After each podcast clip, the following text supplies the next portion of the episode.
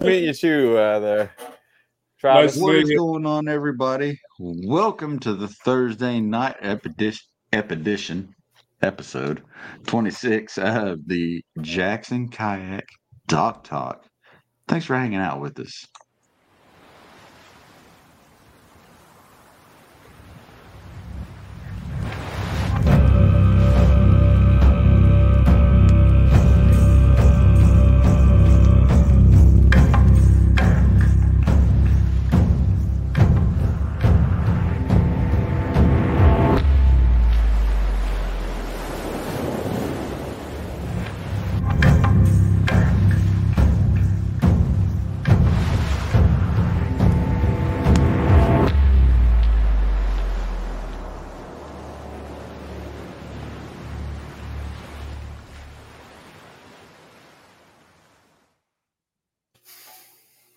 Up, everybody? Welcome back. We have got ourselves a new panel, esteemed panel of Jackson Kayak fishing colleagues, and we are ready to talk fishing with you guys tonight. Um, drop your questions in the comments. Just keep them coming. These guys, they love your questions. They want to answer every single one of them, no matter how weird it gets. Keep it PG 13 please yes. thank you. Um, before we get this thing kicked off we'll take care of a little bit of business tonight. Obviously thank you to jackson kayak orion coolers for giving us the opportunity to be here. If you guys are in the market for a brand new fresh clean kayak or something to keep you frosty on these overheated days head over to jacksonkayak.com to pick yourself out a kayak, pick yourself up an Orion cooler, and at checkout, use Orion Rocks to save 5% on a brand new cooler for yourself. You've earned it. It's hot outside. You need to stay cool. Um, Basco Fishing. Thanks to them guys for uh, for the nice and proper swag. We love you, Chris and crew over there at Basco. Uh, KastKing keeping us uh, keeping us real and keeping us good. Uh, we appreciate the heck out of KastKing and everything they've done for us here on the 2023 season of the Orion podcast, along with Z Pro lithium batteries, keeping us powered all year. And sucks when your battery dies. Nobody wants a dead battery. So make sure that you have the battery that's right for your setup and make sure you charge it. So if you need a new battery, zprolithium.com. Check them out. If you got questions, PM them over. They'll answer them the best you can to make sure that you guys have got the right battery for you. That's it. That's all I got. Talk to you guys tomorrow night. I'm gonna drop off here, and uh, you guys just have the show. no, no. Oh, so we need the host. Yeah, we need a host. Nah, I don't know about that. We're gonna so. start with Travis. Travis, um, tell everybody a little bit about you where you're from and what Jackson kayak you are fishing in in 2023.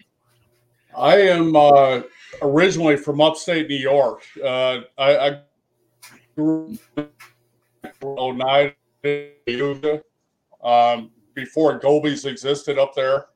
Um, and right in our backyard, uh, growing up, I had a feeder to the Susquehanna uh, the North Branch of the Susquehanna, right around Binghamton, New York, that went right through our property, and I was hooked on moving water the rest of my life. And that's, I got about, uh, I probably hate to say this, but I, am about 46 years into fishing moving water, and, hmm. uh, I'm trying to keep a little bit of youth about me, but it, it's catching up to me a little bit on those, uh, you know, those long days now. But um, I, I fished all over, uh, you know, growing up, uh, upstate New York, uh, Canadian border, Quetico, and then the Marine Corps took me all over the place. And uh, uh, probably about 16 years ago, my wife and I moved to the uh, panhandle of West Virginia so I could uh, be right in that trifecta of river smallmouth, which I love doing. So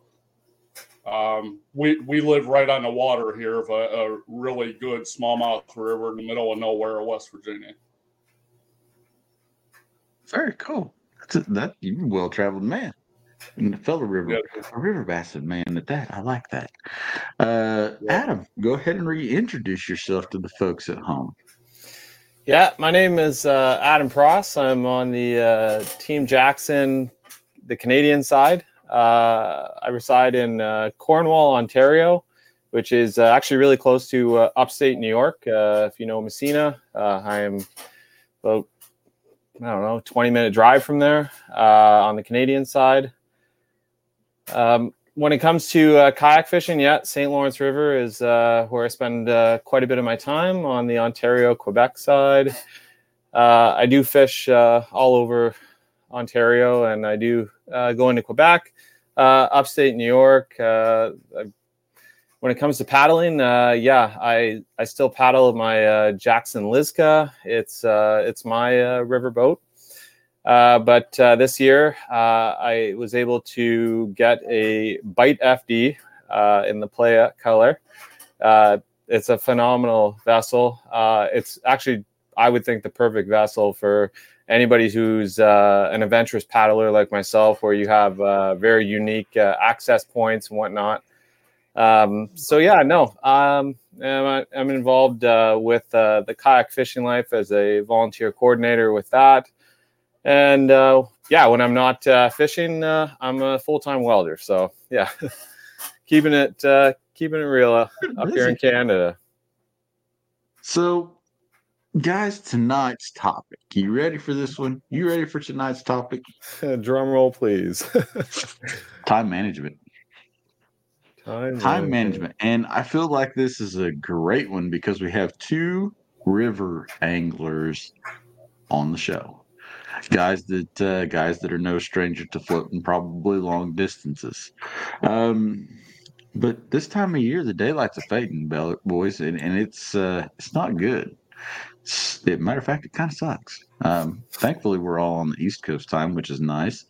But um, th- how do you guys go about planning um, a kayak trip, knowing your? How do you go about planning and getting the logistics for a good river float um, in a kayak, making sure that you're going to be at point X by certain time, and managing that throughout the day? Because sometimes, man, fishing might be good, and you may uh, maybe paddling a little bit in the dark. Great question. yeah, that is a really good one. Yeah, that, is a great, that, that really is a great question. Um, uh, quite honestly, I, I, I fish a lot of history, uh, you know, this time of year. And going into the fall period when it, you know, the deer start getting on the rut and everything, I know where I need to be uh, fishing Mhm. off of history. Um, now, wintertime is my jam. Uh, Mhm. I, I'm I'm looking forward to getting these leaves off the trees, and I, I'd rather be fishing in uh, snow flurries than than uh, you know. Quite honestly, over the next couple months, uh, when they they set up in the deep uh, wintering holes where where they're going to spend that winter right until you know 55, 60 degrees next spring.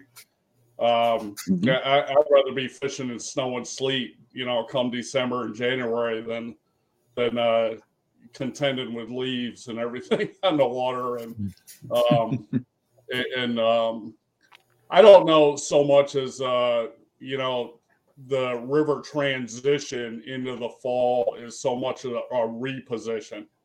Um, the waters that I fish, they don't necessarily travel miles and miles. Um, unlike upstate New York, where I, I I know for a fact that you know that's a different deal up there, uh, different forage base and what I deal with.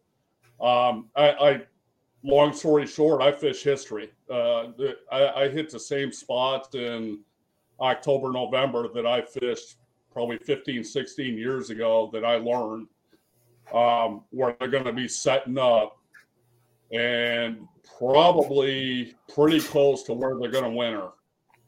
Um, Right. a, a lot of the lot of the waters that I fish, uh, it- it's very very hard to get into. Uh, I kind of missed your first question about what I run. Uh, that's both the the take two and the Coosa X is what I run. It covers everything I do.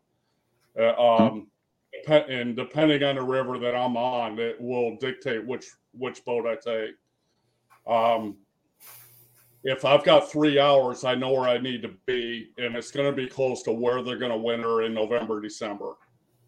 Mhm. Long story short, and it's also where the bait fish are consolidated. All I fish Very is good. river smallmouth, so It's a good topic. I'm fresh off of good some good river smallmouth. And how about you, Adam? How do you So- manage time in the kayak? time management i really think starts at home uh, that starts with preparation really understanding your body water that you're about to hit understanding your weather patterns that are coming up for the next couple of days where your cooling trends are happening. Um, yeah no it's not really like cooling down too too much at night but you are going to get those times where it does really snap off right? So you need to Mhm. really focus into you know the weather. Uh, it, it, it's such a strong point uh, i find when i'm out there fishing uh, time management, you know, preparation is huge. Uh, I don't really want to go out there and waste a lot of time. Uh, so uh, Google Maps is going to be uh, one thing that I'm going to really start to watch. Um, going to really look at. I'm going to kind of look for changes too. Uh, I drive by the river every day going to work, so um, it's really cool when you can kind of look at it and you can see where things are starting to, um, where they're going to begin to lower too uh, the water because it's really controlled by uh, Lake Ontario. Um, now, so when I do get out there, and uh, I'm, I, I really stick to the things I know. Um, when it comes to you know trying new techniques, uh, I save that for other times. But when I'm in that time management time, I stick to what I know. I keep the presentations pretty simple. Uh, you know, I keep to the surface, I keep to you know your sub, and then I keep to a bottom. Uh, and then from that point on, electronics. Uh, if you want to be time management, electronics is where you need to be because uh, I know it's it's kind of silly to say like you know I've spent a lot of time fishing without electronics, but when it comes to time management, I feel that electronics is kind of going to give you uh, great starting points. And if you're able to save those waypoints within your uh, electronics, that's going to give you another starting point too. You know, it's not always necessarily um, you know using it for depth and whatnot but it's to understand water temperature and also to understand where your points are because you know when you like you said time management is uh it's kind of you're out there you're going to play a game really and that game is focused on how well you're going to do. And uh, that also includes all that homework and whatnot you're going to put in. Just kind of like you said talking about like travis saying fishing a lot of history you know um, to me like you you know you've been going there for so many years you've kind of begun to understand how the water changes throughout. Now i don't necessarily fish all the way into uh, uh, december and january because by that time usually the river is pretty cold and uh, i'm i am not uh, i'm not into uh, that uh, I, you know what? I might be later but you know that takes a lot of preparation and uh, so yeah, no, I would definitely say time management is a great uh it's a great topic. But uh, yeah, no, when it comes to it, it's definitely really understanding that body of water and that you're going to be hitting that day, you know, like the preparation needs to start, you know, it's not really just go home. Okay, I'm going to go here, I'll grab this, that, and whatnot. It's, you know, you got to kind of put in the work because you really, like, you want to go out there, your time management, you want to catch, you know, you hear, it's fun to go out and paddle around, but when you're limited for time, you know, you really want to be able to set the hook. And there's nothing more fun than uh, fighting a river smallmouth, you know, just having them come in just so angry and just whacking whatever, you know, you're throwing at them that day. So, yeah, no, time management to me, uh, it starts uh, before you uh, before you get on the water. And like uh, Travis is saying, like that, you know, when you've been doing it for that long, you know, you you have so much more insight to it, and you know, you you you know, an experience is a learning experience, whether you you know succeeded or you, in some ways you think you failed. But you know, when you're you know getting skunked and whatnot, you're still, in my opinion, you're learning something you know new every day when you're out there. So yeah, I think that's really, I think it's really neat to have a perspective, you know, with somebody who's been that long on the water. That's really cool. Just just Sunday alone. I mean, we took off. It was like two o'clock in the afternoon, which was dumb. It was hot, um, but we paddled straight up two miles before we ever threw a line in the water. I mean, it was just like, okay, this is where we're going. Buckle down. Do not stop till you get there. And we did, and we got to where we want to go, and from there on, we knew okay, we're going to go out. We're going to, at six o'clock, we're shutting it down and we're going to do nothing but paddle straight back out of here without fishing. And, you know, that's, that's exactly how we managed our time in that moment. It's like, we know we have enough time to get to here. This is where we want to start. So Yeah. you just kind of pick that starting point, get to there, then start fishing, burn up that amount of time. But the second that you know that you have to leave to get back before, you know, and the only thing to the best way to do that, just like what you both said, is experience, knowing your river, getting a float in, getting some practice in, developing that time management system so you know it takes me this long to get to here. And if I make it out to here, it takes me this long to get back.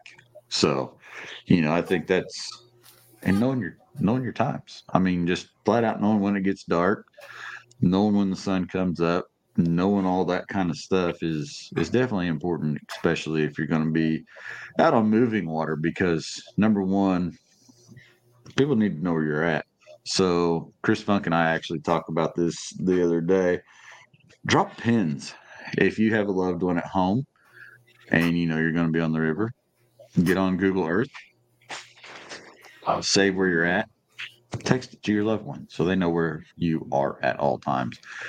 Mm, Just as important as wearing a life jacket in case something would be to go wrong and people needed to come looking for you. So drop Yeah. a pin to your loved one. Oh, I, That's my, that's my big yeah. advice. can't agree. I do that. Uh, I do that all the time. I spend a lot of time uh, car camping. Um, so I'll drive, you know, hours to get to uh, a lake or a river. And when I get there, first of all, my wife knows exactly where I'm going, what my route is. And uh, from there, when I get there, I let her know. And what I do is I drop a pin, I take a screenshot, it's sent to her. She'll also know the people that I'm going to be going with in the event something happens.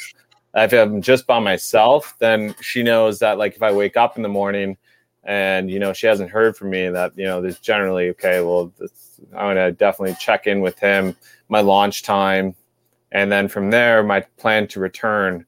Um, you know, that's that. Those are such important things uh, on the water, uh, not just for your safety, uh, but for the people that you're with. Uh, you'd be like, it's not surprising to hear when people, you know, tend to run into issues on the water, and you know they've come back and they're paddled and or they've they're become extremely fatigued over the time that they spent on the water. And you know you got to factor in the parts too that are you going to be able to you know offload your stuff you know get yourself back up to your vehicle. You know Right. is there anybody else that's going to be there with you? Um yeah it's uh those are a lot of things you got to consider. And uh dropping a pin um it's huge. Like in the event something happens like that gives people when you know minutes to the hours come down to people coming out to find you uh, that gives them a starting point. And you know when you get uh, search and rescue involved it's it's play by play. And like they they're going to need to know that pin and that pin gives them like he launched from here. And if the river's flowing that way that day well they're going to figure out that there's a good chance that he's gone with the current that way they'll have a better chance of locating you. You might be held up on some rock, or you know, you might have run into some issues. God forbid that never happens. But having a plan uh, is it it's it it'll, could really change it for you. You know what I mean? Like just like wearing a PFD uh, on the water.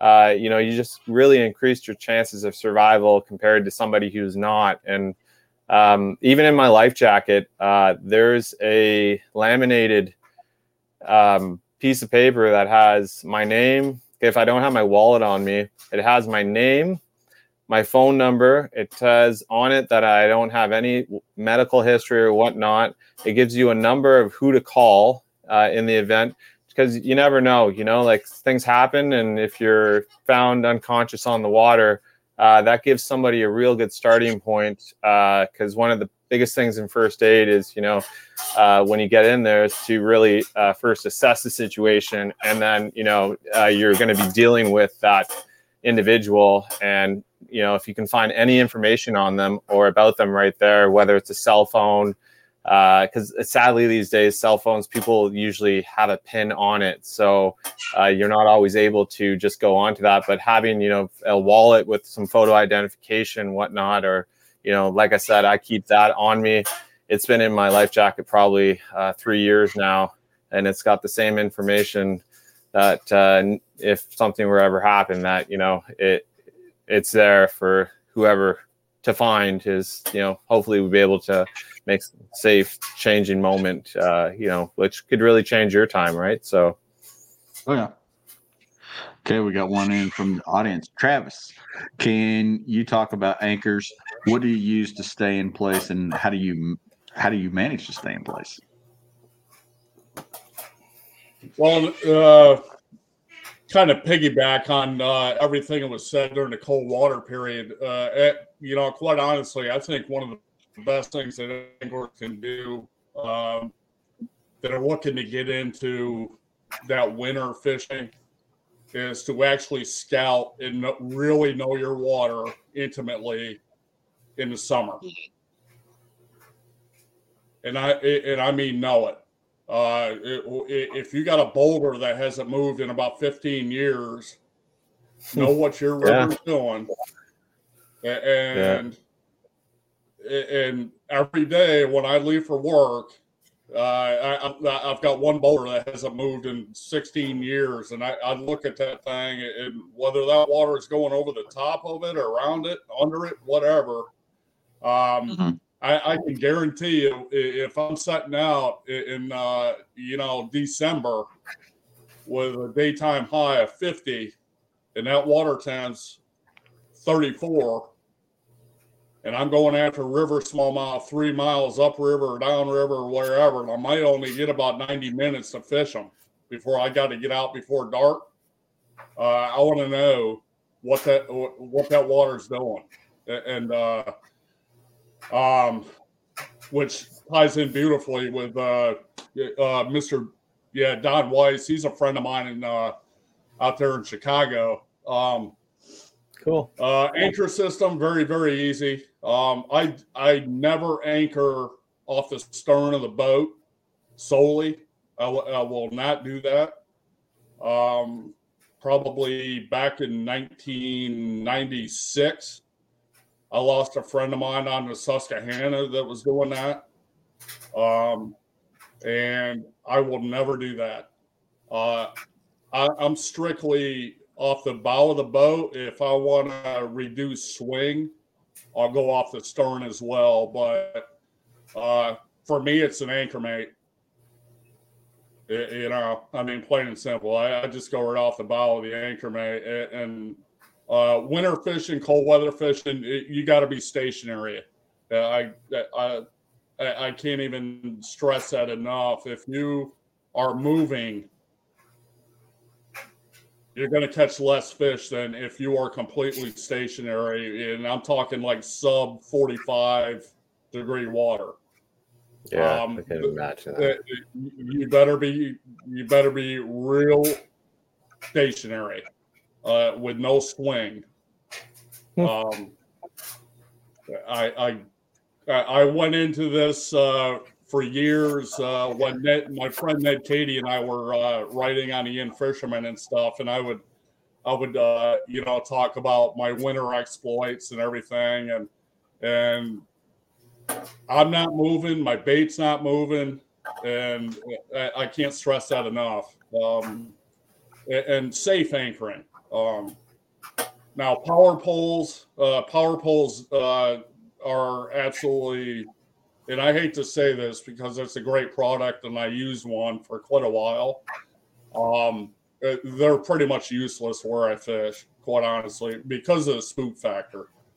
I'm an anchor guy. Um, and, uh, you know, uh, back in the day, you know, we would wrap the duct tape around the chains and do all that jazz off the off the original Coosas, you know. and uh, you know, things have come a long ways with the anchoring systems, and, and thank goodness, you know, we're no longer uh, kind of doing that witch's brew with the anchoring system in our garage, trying to come up with something. And um, they're, they're just so much more. yeah, yeah. Okay, we got another question here from Mr. McWhorter. Um, how does time management play into tournament practice, finding fish, then finding bigger fish? And Adam, I'm going to let you lead the way on that one. uh, tournament fishing. I'll be honest with you. I haven't done that in a couple years. Uh, I uh, I do onlines, but uh, tournament fishing. Uh, we used to have a really cool tra- trail out here, and uh, unfortunately, it it it took no longer to having any more events. But yeah, time management when it goes to tournament fishing is, you know, I go back. I, I, I really approach it the same way. To be honest with you, I really do the homework. You know, I do the homework. Uh, I get out there and I stick to my plan. So whether it's um, you know going to be, uh, I'm just going to use a random you know whether it's drop shotting you know or you know going deep to drop shot or you know staying uh, somewhat shallow and you know working that. Uh, no, I stick to the plan, and when I have a plan, I stick with it. And now that doesn't always work out. Um, I think that's where the real uh, real tournament anglers, in my opinion, really excel because they just can seem to figure that one out. And um, but yeah, no, when I have the plan and it starts working, I stick with it. And uh, when it comes to finding fish uh, in a tournament practice or pre-fish, um, yeah, I I I also got to think that I don't really want to stick to many of them, so I use a more of a surveillance uh, approach of to what I'm seeing, and then I will head back if I feel like that those spots are decent and uh, yeah, sometimes it works out and sometimes it doesn't. Uh, I think uh, Lance, you probably have a more prestigious uh, tournament uh, fishing practice than uh, myself, but yeah, no. What about practice? Yeah, I'm, I'm, not sure. Is it called pre-fishing practice. practice? I didn't think Lance practice. even needed practice. I thought he was just like one of those guys, like just like cooking up something nice, and then he's just casting a rod with the other hand and selling kayaks. You know, he shows up the day of to compete, just the mornings of. He's a legend, Texas legend, East Texas legend. Um, so when we're talking about transition, uh, Travis, you kind of started to allude to this just a little bit um, in the first part. These fish right now are starting to make some moves. They're they're feeding up um, my local area, they're starting to because the creek gets shallower as it goes up, and you know down here where it meets the river, it is a lot deeper. So these fish are coming back from those shallow areas where the water has potential to freeze, and they're getting in some of these deeper pockets, these wintering holes, like you said. How do you go about pinpointing those times of movement like travis obviously you've been doing this for a long time do you kind of have you know certain signs that you look for to say okay the move has begun well right now we've got diminished daylight I, I think we're all uh, kind of experiencing right now, no matter where you're at, that um, when I leave for work in the morning, right now, I got to have my headlights on.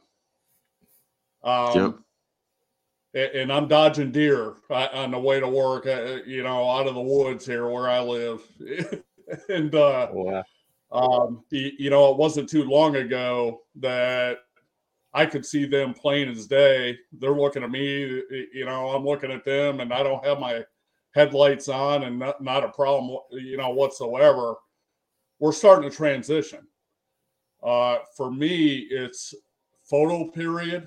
When we start getting that diminished light, um, not only are the smallmouth doing something different from that that summer period where you know everybody and their brothers out there throwing a whopper plopper uh they're, they're starting to transition. And uh cold water period kind of separates some people that have been around a little bit compared to those that fish fair weather.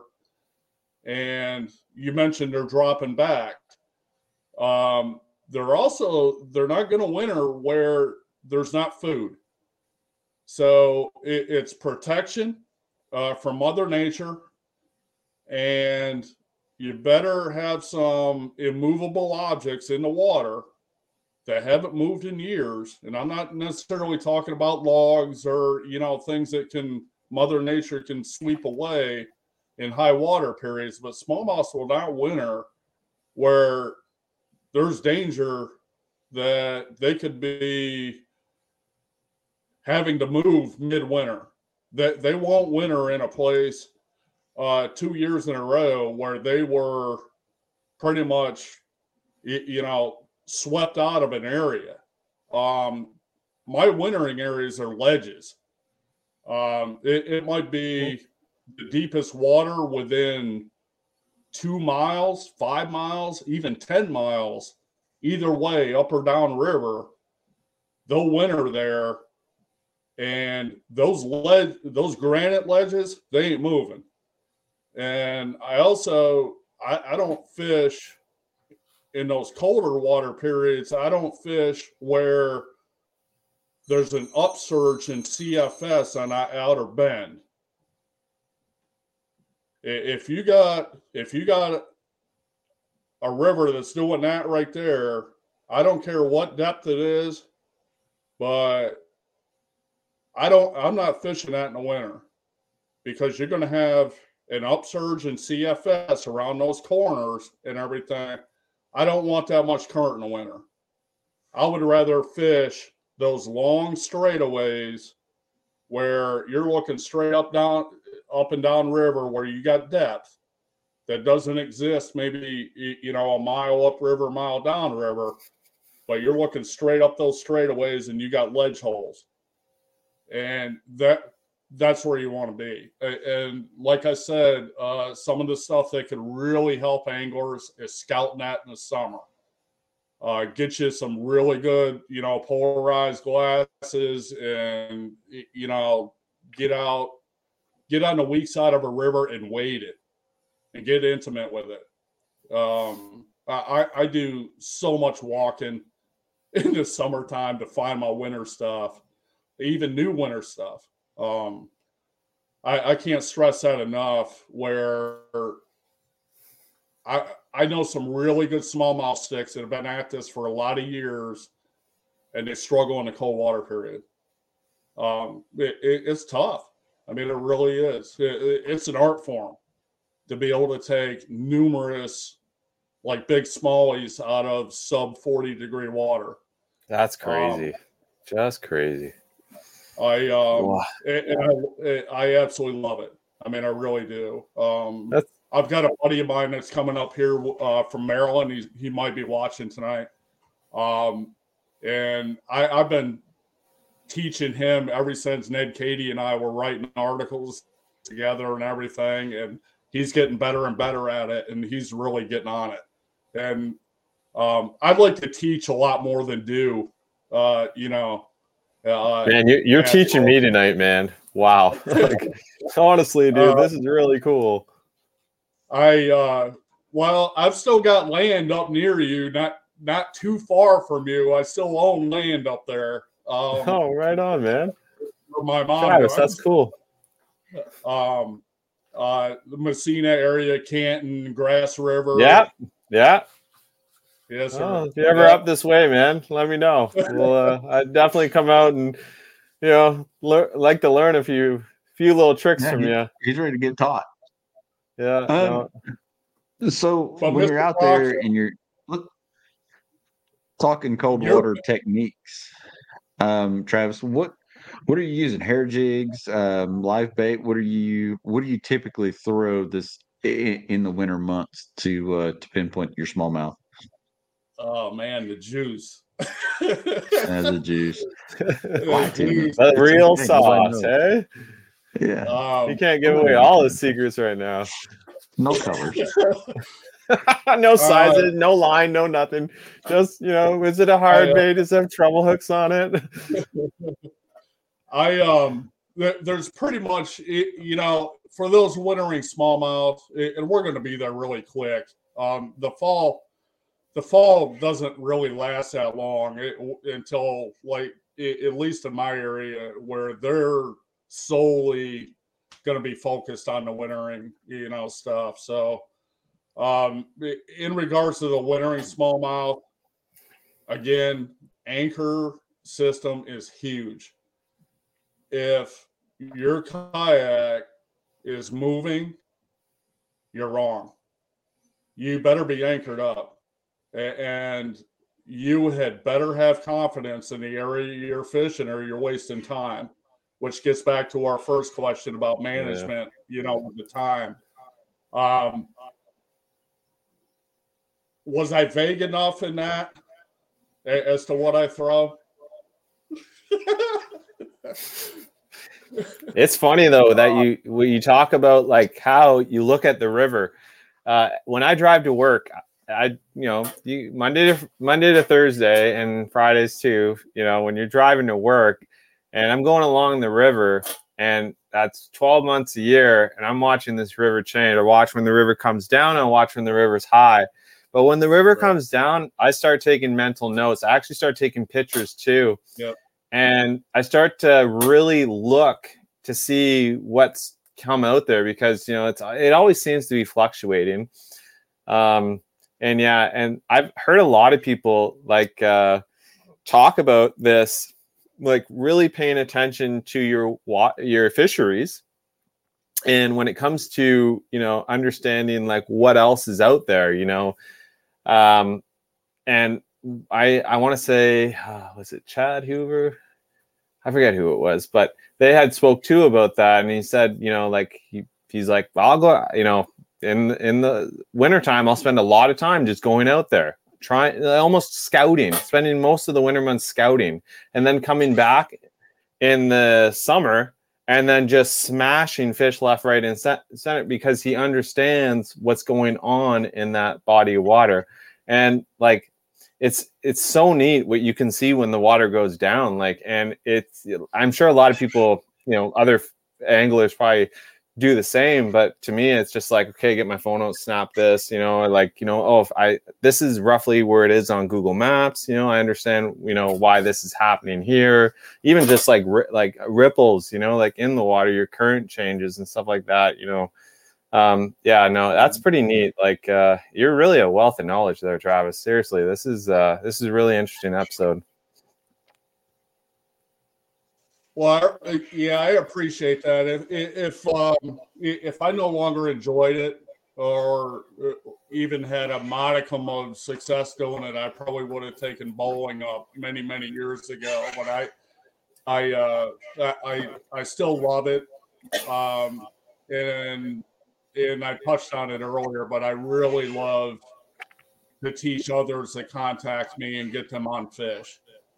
Um, and I, um, uh, I'll get back to the original question about what I throw it, without being too evasive.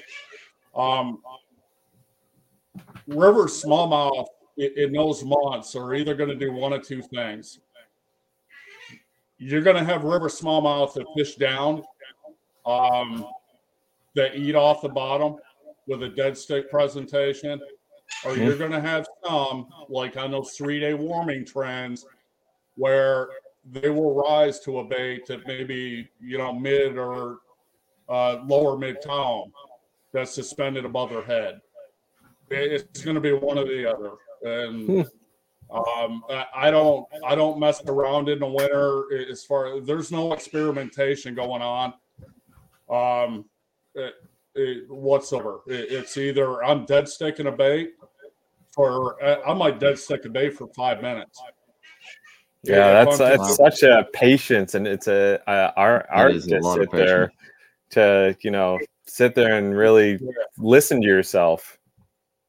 Yeah, and you you know you're pretty much uh, sitting there with sleet or snow coming down, and you you know you're hearing your own heartbeat, and it, you know, eh, and heck, eh, you get a strike and it feels like a wet leaf. Yeah, you know that's basically what that sub forty degree bite is, and uh, um, there those are your two winter modes it's either dead sticking or right above their head, and you better be doing it slow, and you better have confidence in where you're at. Um, I'll kind of fall back on something that was asked of me by uh, Travis Manson on the smallmouth crush uh, when we were talking about scents when I was on there. Um, I, am a really big believer in what Rick Clunn said years ago that if you want to know more you know, about the owl, study the mouse. And if an angler wants to get really good at the smallmouth game, know what they're eating. And it does change. It, it, it absolutely changes throughout the year. I guarantee you. Um, you know, when you catch them, look down their throat, and when they're coming in, seeing what's flying out of their mouth and everything, I can't stress that enough. Um, so Mr. Brock, to get back to your original question about that movement, it's not just the smallmouth that are doing it, but also what they eat are doing it. Right. Yeah. Um, it, you know, my, my fish uh, in the three, basically the three rivers that I fish, um, they start getting on big bait fish. Mm-hmm. Um, contrary to popular belief, some of the biggest baits that I fish are in the cold water period. And I might only be fishing for one bite, but it's going to be, you know, a 20 or up. And um, hmm. They get on those big chubs and, uh, you know, big shiners and stuff that are consolidated in those winter holes. You want to mm-hmm. be there. I mean, it's fun. That's um, cool. A lot of homework, but a lot of homework, you know. Yeah. Yeah, that the whole winter fishing, uh, you know, I, I really wish I could get a tr- chance at it to go out there sometime and uh, do it like where I am. It's uh, you don't yeah. really see too many guys like probably where you are, and even where Chad is. You know, like uh, up here, we're uh, you got you got more guys have moved on to ice fishing, uh, and mm-hmm. you know um, maybe further into March. Uh, especially when we have like a, this early season with the smallmouth uh, in the St. Lawrence River, well, zone 20. Um, you know, you can kind of get a little glimpse of uh, getting out there er- very early, uh, eh, eh, yeah. you know, March and April. Uh, and, you know, I don't really think that's probably really winter fishing, but uh, no, it's pretty neat, especially a lot of the smallmouth guys that you see out there who are uh, really hardcore about it and get out there um, in the wintertime. Like that is that that's that looks like can be some really cold days. And like I, have been duck hunting in in the wintertime, and you know I couldn't imagine just uh, sitting there in a in a kayak fishing. Uh, wow, okay, like you know. Yeah, and, and that's that's also something else to get into. I mean, the winter winter on the water fall on the water when the seasons really start to change and the wind starts to howl like a demon out of the north the wind off the water is cold. It is something different um, than standing on the standing on the shoreline and and getting hit with the same wind. When you feel that wind off the water it it's to the bone most of the time. It is cold. Um, what do you do to prepare yourself for those elements? To be well, uh, the right clothing. Uh, uh, we're going to talk base Absolutely. layers. Uh, you know, uh, base layers, merino wool. Uh, I use icebreaker. Um, it's probably it's it is expensive uh, for a base layer, but it is fantastic. You do not sweat. Uh, it's a moisture wicking. You know, it's breathable. Um, and uh, just before you do all this is always have extra clothes because once you do get wet and you're cold, you are not going to get warm until you get that wet clothing off. And if you don't have wet clothes, uh, a paddle uh, or a pedal, whatever, but even motoring, uh, you will find out it is cold and your body functions just don't work the same when you're cold and when you have to get that boat off the water and you know uh, that that is one thing that can really change uh, change it out there for you. But uh, no uh, generally in uh, cold water uh, base layers are huge with me. Um, and then from there i do have my bibs. I will also use waders at times too. They're not always the best idea, but um, I also this past year purchased a pair of the NRS boundary boots, and uh, those have been uh, absolutely phenomenal in uh, colder weather. But uh, they also make uh, fantastic uh, survival suits that look like they're pretty neat. I've seen quite a few videos about that. But no, within the good base layer, extra clothing, thick socks, and um, don't forget pack warm drinks. You know, um, something as simple as uh, just boiled warm water is going to actually warm your core. Um, I also uh, pack light gloves and then I'll also pack heavier gloves uh, because uh, wind in my fingers is like the first thing to go cold. And once my fingers go cold, it's like my fingers begin to go white. And then it's just like not a very fun feeling. And if you could imagine paddling, that does make for a very uh, uncomfortable feeling. So, yeah, gloves, uh, windbreakers. Uh, I wear a Gore Tex uh, jacket also, wind resistant. Uh, but no, I layer up so I can layer down if I need to because I don't want to sit there and sweat because they're going to defeat the purpose. Uh, once you begin to sweat, you will begin to get cold. So I like to be able to change my layers out. Uh, some of my favorite uh, brands uh, that I like to use are like Arc'teryx, uh, Patagonia, uh, stuff like that. But um, yeah, no, being able to layer down is a really good thing because it you do start like in the fall, you can start with really cold mornings, but then by lunchtime, it's like, oh, oh man, it's like almost like long sleeve shirt, maybe even t-shirt weather. But then throughout the day, as it changes, and then you're heading back, and you're like, oh, okay, wow, now we're uh, we're getting in those fall evenings again, where you know it's nothing but hoodies and campfires, and uh, you you want to bundle back up. So being able to do that on the water is uh, is good. You know, it's it's nice to be able to layer down and at the same time bundle back up when you need to. So yeah.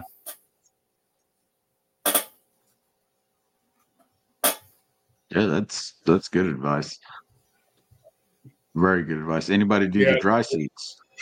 Yeah, that was it. Dry suits. I, I not survival suits. Dry suits. I do not own a dry suit, so I can't really comment on that. Mm-hmm. Do, do you use a dry suit, Travis, for winter fishing? I um I've been in uh probably about 95% of what Simms has made uh since the 90s. So I, have got a lot of experience with the cold weather stuff, and Simms has got me covered. Um, cool. I've been honored enough to be with Simms now for over 20 years, and wow. um, that's very, very, very cool. It, the only, really, the only stuff that I ever wear is uh, that sim stuff, and uh, whether it's uh, you know 110 degrees or it's you know 30 and windy, uh, Simms has got me covered, and it's my one-stop shop for clothes. Um, we we do have the uh, a version of a dry suit that just mm-hmm. came out um, this past year, and I've got one half of that right now because I think it's the only half I need, and that's the top of it, and I, I really really like that. Um, actually, I think uh, Guillermo was uh, in that ad for that, and uh, uh, that dry top that Simms came out with is pretty pretty awesome. I mean, it really is. Yes, um, Simms is a pretty uh, fantastic brand. Yeah, Yeah, Another I, I, audience I can't question. thank enough. They've- They're awesome. So, what are your what are your guys' thoughts, Steve Carroll? What are your guys' thoughts on fishing a smallmouth reservoir versus versus the river that feeds it this time of year? Uh, yeah,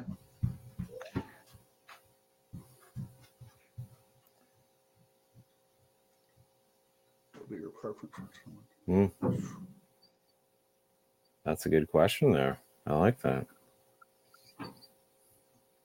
Where's the reservoir at? I'd have I'd no curious. idea. Okay. I'd be curious. Dale curious. Hollow. That I, I know Dale Hollow. I like Dale Hollow. It's fun in it's fun in December and January. That's a gorgeous lake. Uh, It is. Lake Reservoir. Point. mhm. That's a gorgeous lake. So, smallmouth reservoir versus the river that feeds it. I don't know. I think you're probably getting into some different. You know, here, here, like we're talking Dale Hollow, I think you could get into some different quality of fish. Um, would be one of the things that I would think of, because obviously Main Lake Dale Hollow is very, very deep. These fish are gonna push in there. They're going to go deep. Uh, they're going to stay around more bait where the creek that feeds it in this particular case uh, is rather shallow as you get far back in up in there. So, you know, these fish are probably going to push to the main lake. They're probably going to push to the deeper water. And just like Travis has been saying, they're going to be around that bait. I mean, if you go to Dale Hollow in the fall or in the December, January, um, you're looking for the bait hundred percent of the time. Um, so I don't feel like for me in my situation, the river's going to be necessarily deep enough, or the creek is going to be necessarily deep enough to harbor what the lake's going to harbor. So I think most of the fish are going to push back out that way. If you're in the creek and you're finding some deeper holes, you might be finding some smaller quality fish than you might be on the lake. I think that's that's how I would assess that based on my area.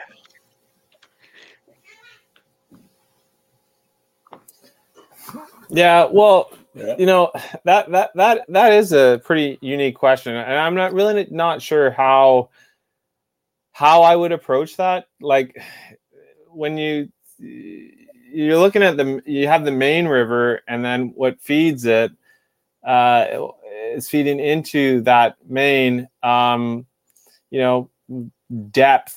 You know, uh, water quality, uh, vegetation uh is there life you know what i mean like uh that's kind of uh I- i think that kind of goes back to like almost like the first question when we were talking about time management and research um any body of water has a lot of you know may have other uh bodies of water that pour into it now uh if you're able to google map it and kind of look at this and have an understanding of okay well like how far does it go back? You know are like are you are there deeper pockets in there? Like what information can you kind of put together uh, so that when you are uh, going to make that decision um, I, I would feel like almost the main river uh, you know i'm not saying you know you hear about a lot of bigger smallmouth that will hold up in those creeks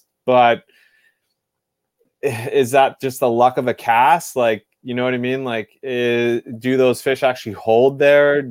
You know are they coming back up to feed? You know i, I really think it comes down to, to your water um when it comes down your water type you know like you is there life there? Like i i would have to say you know for me like as a if i was going to go out and fish tournament yeah i i would i would probably not me personally I, I probably would stick to the main to the main river you know like to, in my eh, for me just because yeah i would ha- i would feel i'd have a stronger chance to uh find find fish so but that that is me personally. You know, like that's. I'm sure there's a lot of guys that would say, "Well, I probably head up that way," and you know, so. What do you think about that, Travis? Uh, I don't fish lakes, so I'll leave that stuff to you guys. Sounds like a plan. Uh, let's see here. So Um, there's like I was scrolled up I, I, and there's I all most kinds of certainly did. uh, In, it, you know, in my younger years, I most certainly did. Uh, I, I fished a lot of lakes, and um, quite honestly, um, you know, I, I'm a big believer in going where somebody else ain't gonna go, and, and I'm exploring. Yeah, I like that.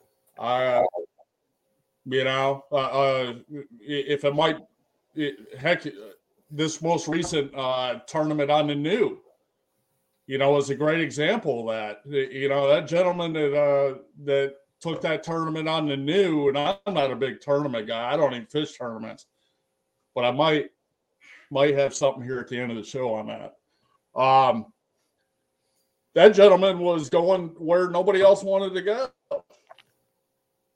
you know and uh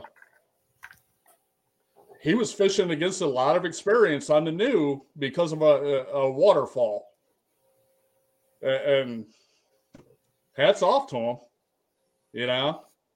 Go where Yeah, other they get- people don't want to go. Remain safe but go where other people either they won't put the effort in or they don't think it'll be worth it. Check it out you know? Yeah.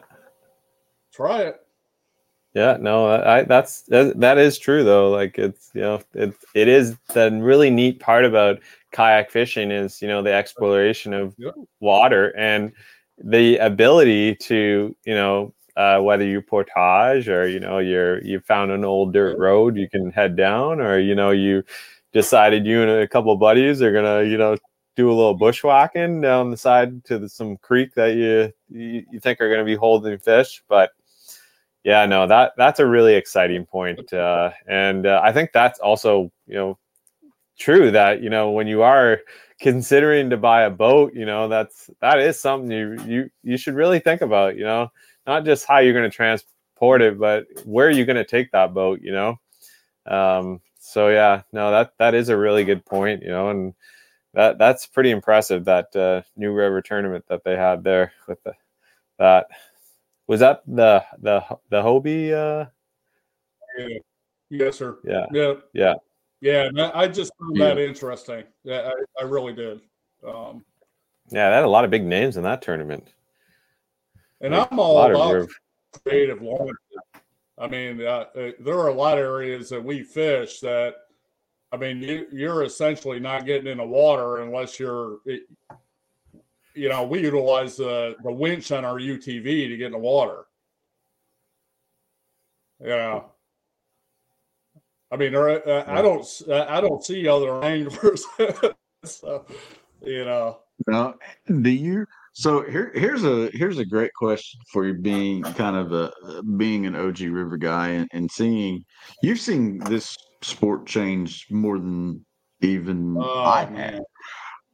Um, do you feel like we're at a time where like kind of like the rivers scare a lot of these guys? Like you don't you don't hear them talking about the river as much as they used to. Like where kayaks roots is born and bred in the river.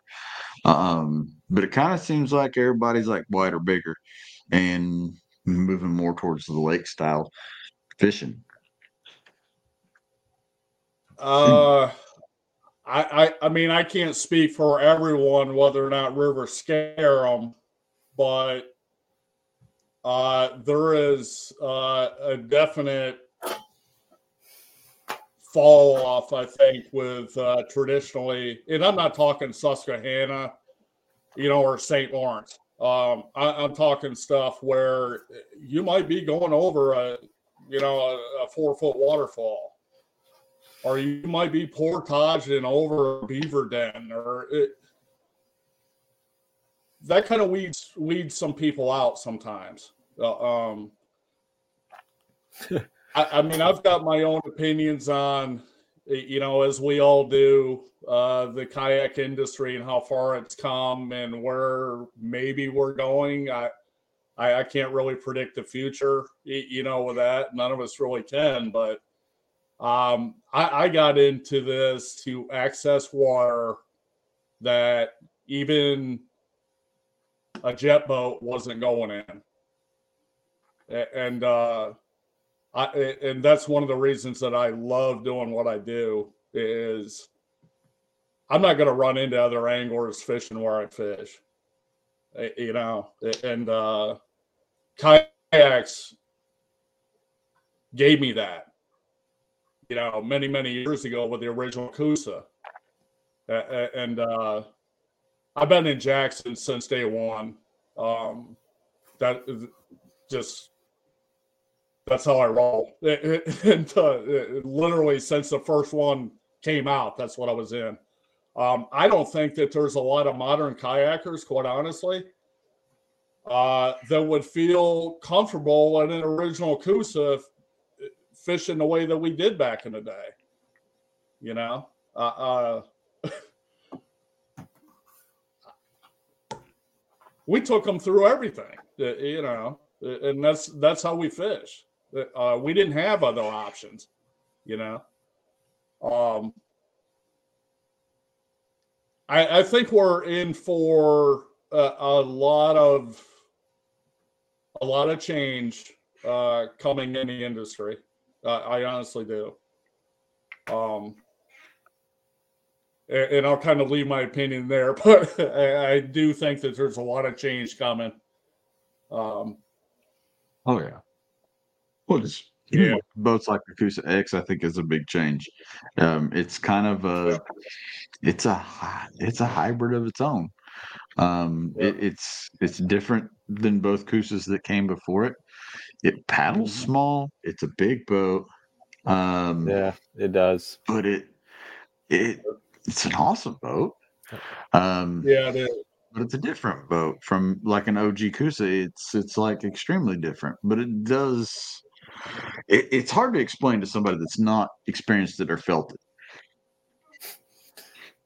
Yeah, I, I actually fished with a with a guy, a good buddy of mine, and he has uh, one of the uh, original uh, Coosas there, and um, it's neat when I actually got to go out and use uh, Jameson's uh, Coosa X uh, mm-hmm. in that playa, which I was like, man, it was like I, w- I was blown away like for how big the boat was just to how it paddles like it's like i we were just on a lake right so i wouldn't i didn't really have a chance to you know put it to its full potential and you know on a river system but uh yeah no i was re- I, I was really impressed with how that boat handles and just like the stability in it like i could only imagine how that it. well travis you would you could probably comment on that you know um taking it uh, down the river you know like you're saying like you know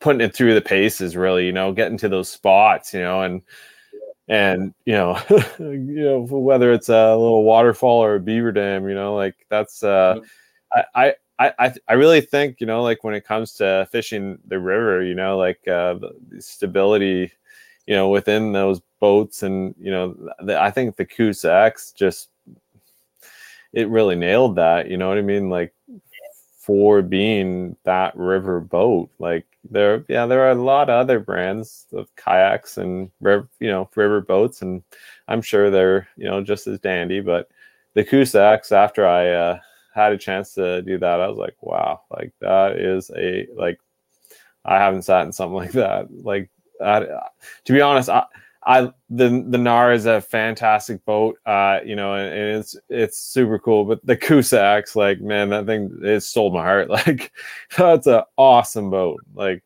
I was blown away by that, and you know, I don't even I don't even own one. So I'm definitely uh, when that when that when that boat, my next boat, I will definitely say will be the X. So I I really I really think that's cool, and you know I think that boat like for you, Travis, like like honestly, like as a as a you know somebody who's chasing you know river smallmouth, so you know you're not always necessarily going out with you know uh, unlimited amounts of gear. You know what I mean? Like you're you, you kind of sticking to your plan when you're out there, and the Coosa, it's it's it's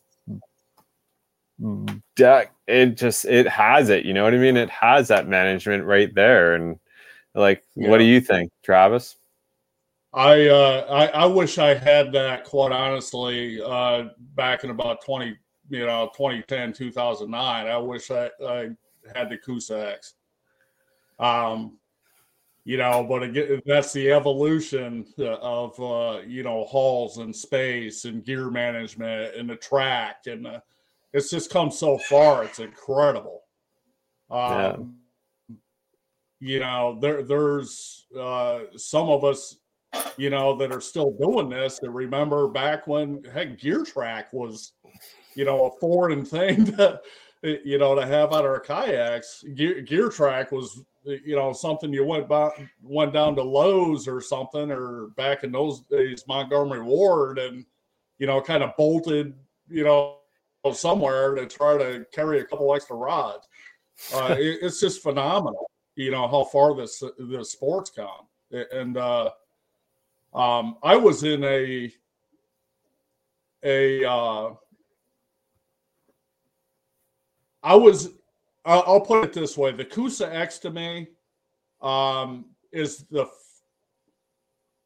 the ultimate solo kayak for what I do. I mean, it really is.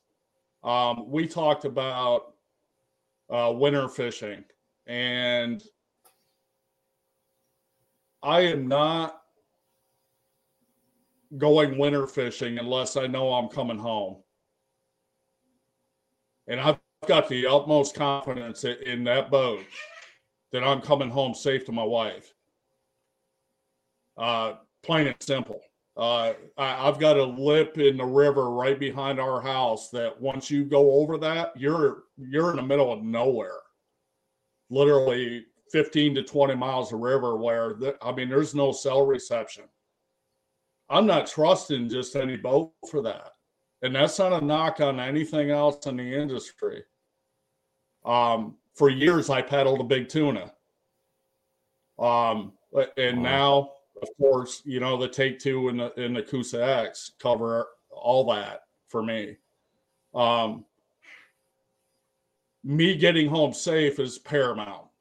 And, uh, I, I, take that very, very seriously, just like my cold weather gear and everything that we discussed earlier. Um, I have no worries in that boat uh, in December. That thing's awesome. I mean, it really is.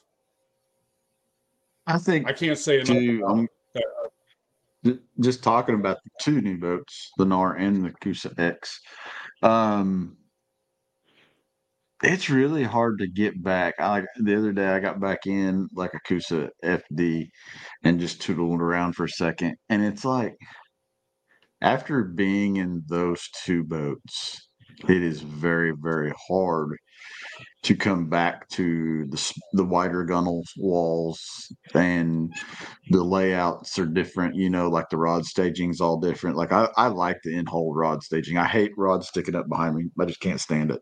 Uh, I mean, I carry 10 rods with me, but I still have a system yeah. to get them all where they need to go. But for me, I think it's just very claustrophobic almost to get back in one of the old boats. I love the Liska. I love the way it paddled, but doing a couple longer trips in the Coosa X, it's like, ah, nope.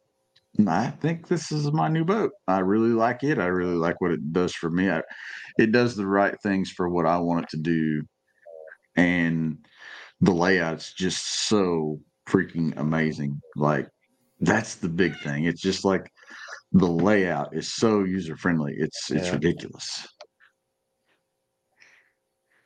Yeah, absolutely. I couldn't agree more. Yeah. Um, no. And and believe me, you still can haul a lot of gear in that thing.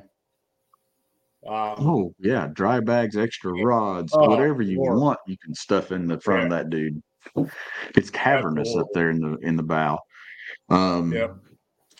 Uh, The day hatch, I mean, it's you can throw stuff back there if you need to, but you know, like you can put a nice sized battery up there. Then you've got the hatch bin that you can add to it, Yeah, that's cool. and the under seat bag obviously still goes with it too. So I mean, you can re- you can really take that boat and maximize your storage capacity.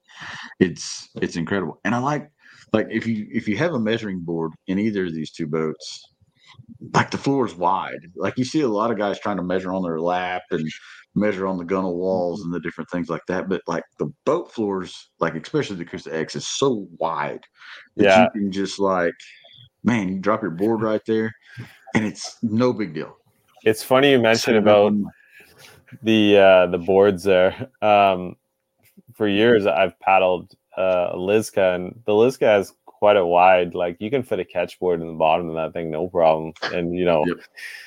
when I got the the Bite FD, that was one of the the new things that I really learned. You know, like because if you're going to measure fish, you don't want to lose fish. That's the big thing, right? And so it almost became like a new finding a new way to reposition it all.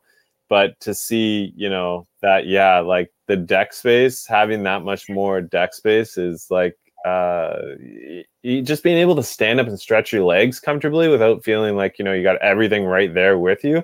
Because you know there you got those there are guys out there they they take everything you know plus the kitchen sink you know what i mean? Like they they really pack it and- you know, it's pretty impressive what you can fit in the Coosa X and, you know, still have enough room to really stand up. And like like when you have rods laying down in front of you because you know you're kind of maybe cycling through things and whatnot uh, and you know or you're standing up to fish or simply just waiting when you're climbing in and out of that boat uh you know it, it is nice to have rods in the back you know but you know when you're river fishing you know you don't always want rods hanging straight up because if you're Oh, cruising down the bank uh waiting uh you know it's easy to leave you know things hanging in trees and or break, break rods you know uh fray your line pretty quick.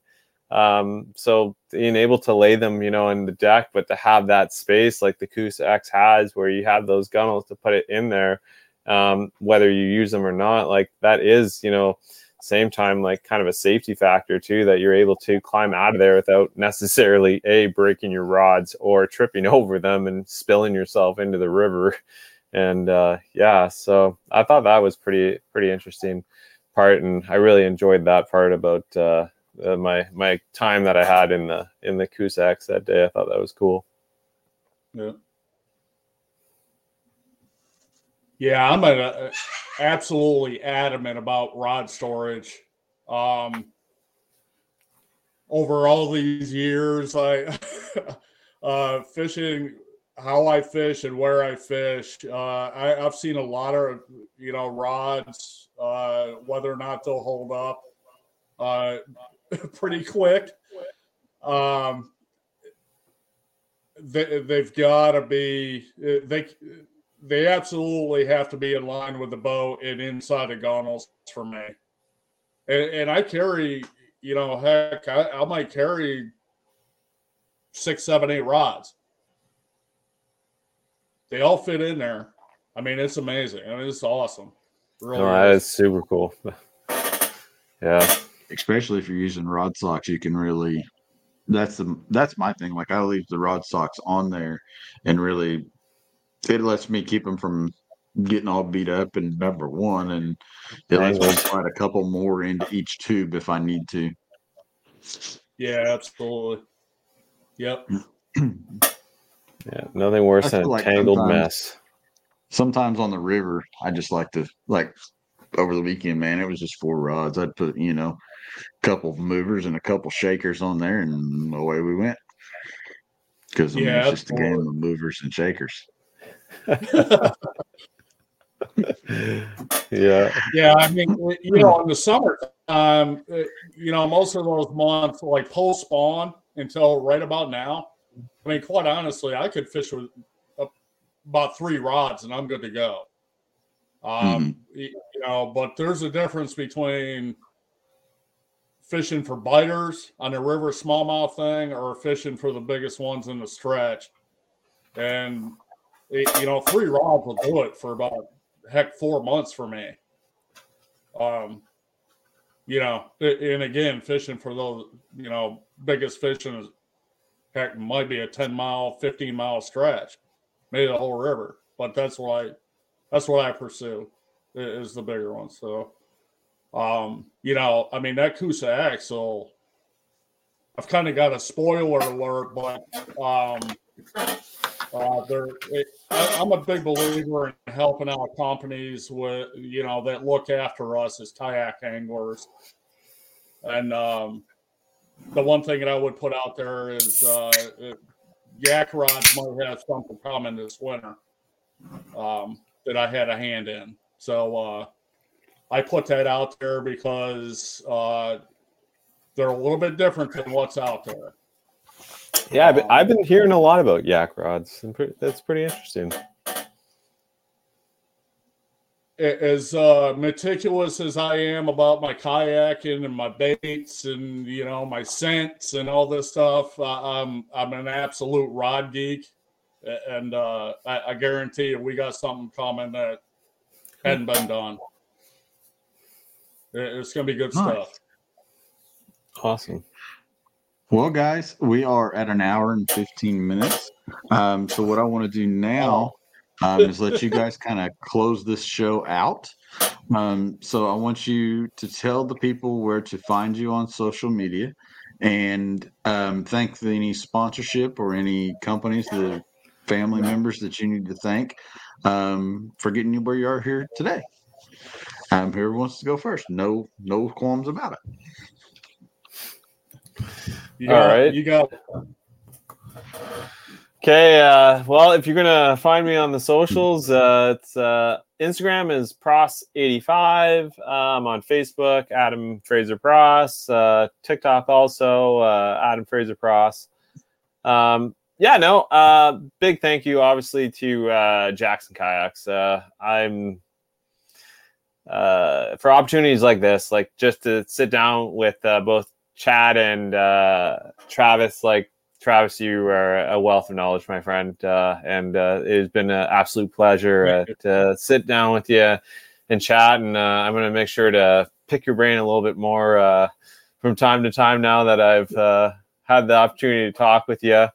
And but yeah, no, Jackson Kayaks is definitely a, a big, big, big part, and I appreciate them believing in me and let me be a part of the team. And uh, obviously, uh, my family, uh, everybody out there, uh, you guys are awesome. And uh, thank you for letting me do all the awesome stuff that I get to do uh, with kayak fishing and supporting me. And yeah, you know, like you said, Travis, um, I, am very into teaching and sharing.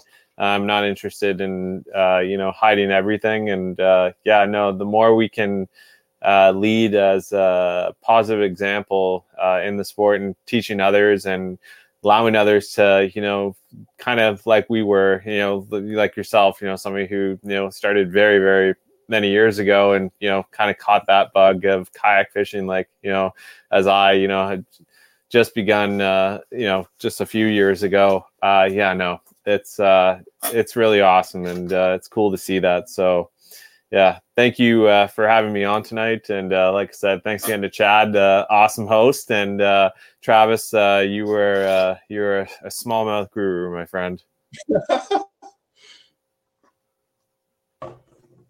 well, um, I, I, don't think I answered this earlier, but I am in the Eastern Panhandle, West Virginia, um, and I don't think I mentioned my day job, but I am a, uh, a warden at a correctional facility.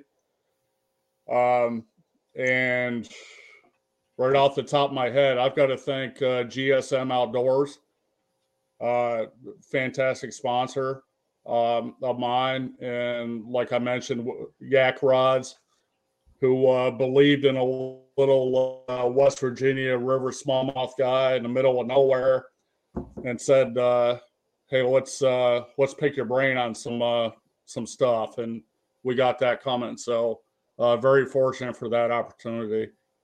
Uh, uh, Pro-Cure Bait Scents. Um, you know, anyone that's read anything of mine on In-Fisherman over the last, you know, since 2014, uh, I'm a big believer in the Pro-Cure.